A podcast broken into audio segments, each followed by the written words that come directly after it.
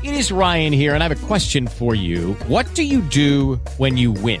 Like, are you a fist pumper? A woohooer, a hand clapper, a high fiver. I kind of like the high five, but if you want to hone in on those winning moves, check out Chumba Casino. At ChumbaCasino.com, choose from hundreds of social casino style games for your chance to redeem serious cash prizes. There are new game releases weekly, plus free daily bonuses. So don't wait. Start having the most fun ever at ChumbaCasino.com. No purchase necessary. VGW. Void were prohibited by law. See terms and conditions. 18 plus.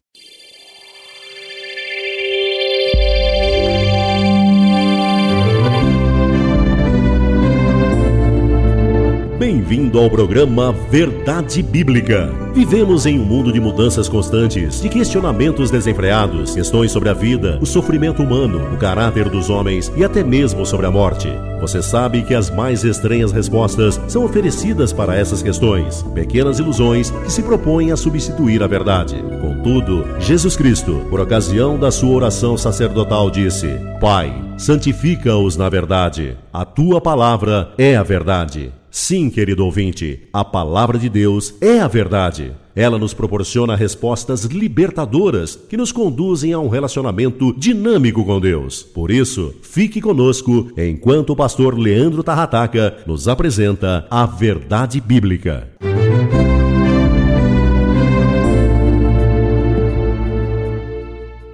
Existem vários modelos que nós podemos encontrar ao longo da história. Modelos de homens e mulheres que se dedicaram à fé cristã. Quando estudamos Tessalonicenses, nós aprendemos que aquela igreja se tornou modelo, mas aquela igreja também tinha os seus modelos, Jesus e os apóstolos. Quando nós pensamos nos apóstolos, nós precisamos entender o que os motivava. Existia algo, existia uma visão que fazia com que eles se mantivessem ativos que fazia com que eles continuassem indo adiante. Recentemente, na história moderna, nós tivemos um homem também de visão, Martin Luther King. Ele trouxe de fato a liberdade cultural e, por que não dizer espiritual, sobre a sua geração e aqueles que vieram depois dela. Em seu famoso discurso, conhecido como Eu Tenho um Sonho, nós encontramos exatamente isso. Quão poderosa pode ser a visão de alguém. E esta visão poderosa nos serve sempre de modelo, de exemplo, para irmos adiante. Permita-me compartilhar alguns trechos do discurso de Martin Luther King com você.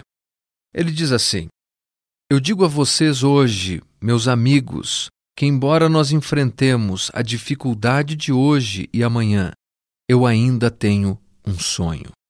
É um sonho profundamente enraizado no sonho americano.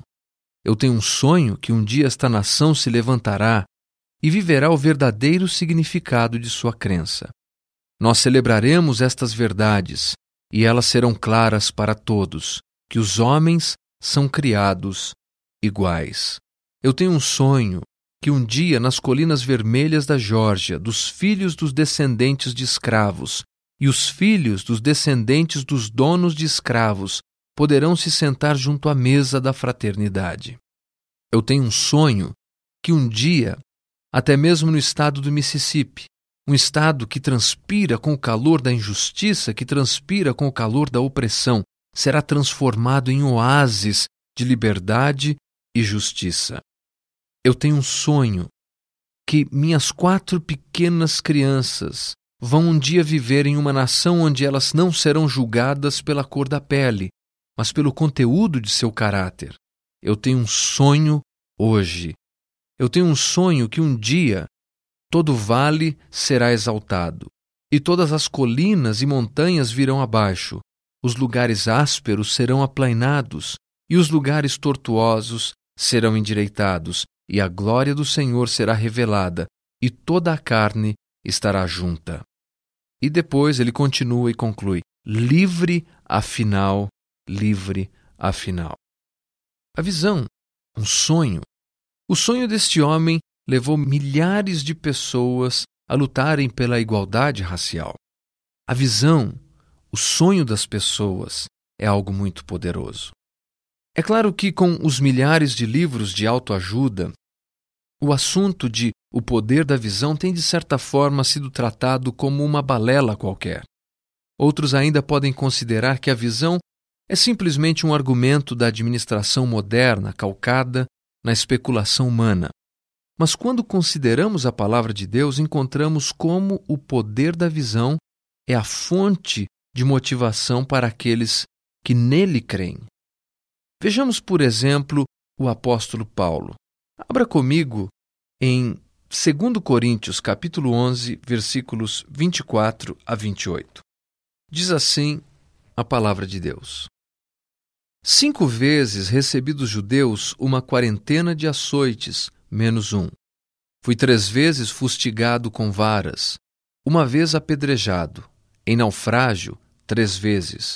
Uma noite e um dia passei na voragem do mar, em jornadas muitas vezes, em perigos de rios, em perigos de salteadores, em perigos entre patrícios, em perigos entre os gentios, em perigos na cidade, em perigos no deserto, em perigos no mar, em perigos entre falsos irmãos, em trabalhos e fadigas, em vigílias, muitas vezes, em fome e sede, em jejuns, muitas vezes, em frio e nudez. Além das coisas exteriores, há o que pesa sobre mim diariamente, a preocupação com todas as igrejas. Quem enfraquece que também eu não enfraqueça? Quem se escandaliza que eu não me inflame? Se tenho de gloriar-me, gloriar-me-ei no que diz respeito à minha fraqueza. O Deus e Pai do Senhor Jesus, que é eternamente bendito, sabe que não minto. Esta é uma passagem bastante interessante. O apóstolo Paulo apresenta todas as lutas que ele enfrentou. E ele começa dizendo que ele, certa vez, sofreu uma quarentena de açoites menos um. Em Deuteronômio, no capítulo 25, versículos de 1 a 3, era estabelecido que o número máximo de açoites legalmente administrados seria de 40. Nos dias de Paulo, os judeus reduziram um açoite para garantirem que não ultrapassariam, mesmo que acidentalmente, o número estabelecido pela lei. É importante lembrar que Jesus já havia advertido que os seus seguidores corriam o risco de sofrerem esse tipo de punição. Em Mateus, no capítulo 10, no versículo 17, a palavra de Deus diz assim: E acautelai-vos dos homens, porque vos entregarão aos tribunais e vos açoitarão nas suas sinagogas. Este era um perigo iminente e real para aqueles que seguiam a Cristo nos dias do apóstolo Paulo. E foi exatamente isso que aconteceu. Quarenta vezes ele sofreu os açoites menos um. Talvez este sofrimento já seria o suficiente para que alguém desistisse. Mas o apóstolo Paulo não desistiu. Não desistiu porque ele tinha uma visão. Ele tinha algo diante de si que continuava o atraindo, que fazia com que ele continuasse indo adiante. Mas o sofrimento dele não parou por aí. Ele diz no versículo 25 que ele foi fustigado com varas. Esta é uma referência ao método romano de punir com varas flexíveis que eram amarradas umas às outras.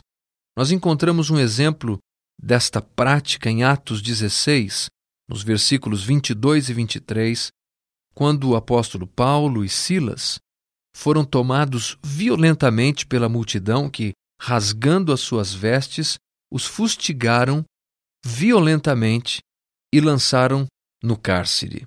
E lá, pelas tantas horas da noite, eles começam a louvar a Deus. Por que não desistiu quando foi fustigado com varas? Porque ele tinha uma visão. Existia algo adiante dele que não permitia que ele desistisse. Mas ele continua, ele diz que uma vez foi apedrejado. Isso ocorreu em Listra, como podemos ver em Atos, no capítulo 14, versículos 19 e 20. Os judeus incrédulos instigaram a multidão contra Paulo, que depois de apedrejá-lo consideraram-no como morto e o jogaram para fora da cidade. Imagine o grau de violência que este homem estava enfrentando. apedrejado ao ponto de ser considerado como um morto, jogado para fora da cidade. Por que ele não desistiu ali? Agora ele já havia sofrido açoites, já havia sido fustigado com varas, já havia sido apedrejado, mas a visão é maior que ele. Ele não pode desistir. Mas o sofrimento dele também não para aí.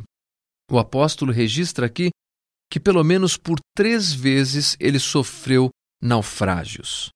E isso certamente não inclui a sua viagem como prisioneiro de Roma, no capítulo 27 de Atos, visto que esta viagem ainda não tinha ocorrido na ocasião que ele faz este relato.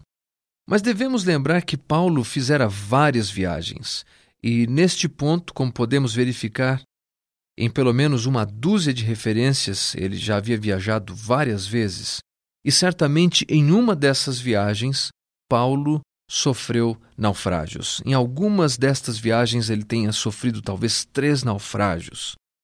E mesmo assim, ele não desistiu. Ele diz que ele passou um dia e uma noite na voragem do mar. Certamente, num destes naufrágios, ele deve ter sofrido de forma tão terrível, deve ter sido um naufrágio tão severo, que Paulo passou um dia e uma noite flutuando sobre os destroços do navio, aguardando a deriva que de alguma forma alguém pudesse resgatá-lo. As pessoas que sofrem esse tipo de acidente, naufrágios, normalmente eles dizem nunca mais. Mas por que Paulo não desistiu? Paulo tem uma visão clara daquilo que Deus espera dele. Ele não pode desistir. Versículos 26 e 27 do capítulo 11, o apóstolo então diz: muitas vezes em perigos. Estes perigos estão ligados diretamente às suas viagens. Note que ele se refere aqui a perigos de rio e a perigos de salteadores. Estes eram problemas reais para viajantes no mundo antigo. Por exemplo, a viagem de Paulo a Perge a Antioquia da Pisídia. Isso está registrado em Atos, capítulo 13, versículo 14. Este é um exemplo claro dos riscos que ele enfrentava. Porque para fazer esta viagem, o apóstolo Paulo tinha de atravessar uma área conhecida por ser infestada por ladrões, as conhecidas montanhas Taurus, além de ter de cruzar pelo menos dois rios perigosíssimos de águas caudalosas. E como se não bastasse, ele ainda estava sujeito ao perigo dos próprios patrícios, isto é, os judeus. Ele estava sob o perigo oferecido pelos não-judeus, isto é, os gentios. Mas isso não era tudo.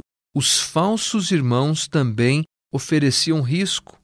Aqueles que pareciam ser cristãos, mas não eram, como por exemplo os falsos apóstolos, também os judaizantes apresentados em Gálatas, no capítulo 2, versículo 4. Além de todo este sofrimento, que nós podemos ver claramente são sofrimentos físicos, Paulo fala dos trabalhos exaustivos, das noites sem dormir, da fome, da sede, da abstinência forçosa, do frio, da nudez. E, por favor, não deixe de notar, não deixe de escapar aos seus olhos a expressão muitas vezes. Mas além de tudo isso, ele ainda tinha um sofrimento interior. Embora tudo isso já fosse razão suficiente para desistir, Paulo não desistiu. Ele tinha uma visão que o levava a ir adiante. Você talvez esteja enfrentando também problemas e esteja pensando em desistir. Eu quero dizer o que Deus espera de você é muito claro e você não pode desistir.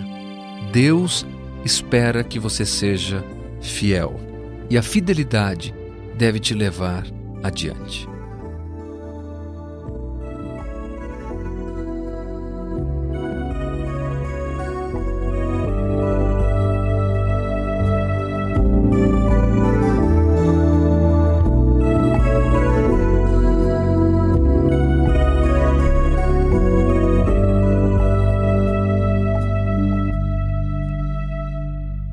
Nada como ouvirmos a palavra de Deus. Ela nos encoraja, nos fortalece, nos desafia, mas muito mais que isso, ela nos expressa a vontade de Deus. Contudo, é possível que você tenha dúvidas a respeito de algum assunto bíblico ou apenas almeje mais conhecimento. Queremos oferecer-lhe gratuitamente um livreto que o auxilie em seu crescimento espiritual. Por isso, escreva-nos hoje mesmo para programa Verdade Bíblica. Caixa Postal 255, CEP 08710 971, Mogi das Cruzes, São Paulo. Ou acesse o nosso site www.verdadebiblica.net. Ficamos por aqui e esperamos você para o nosso próximo programa. Até lá!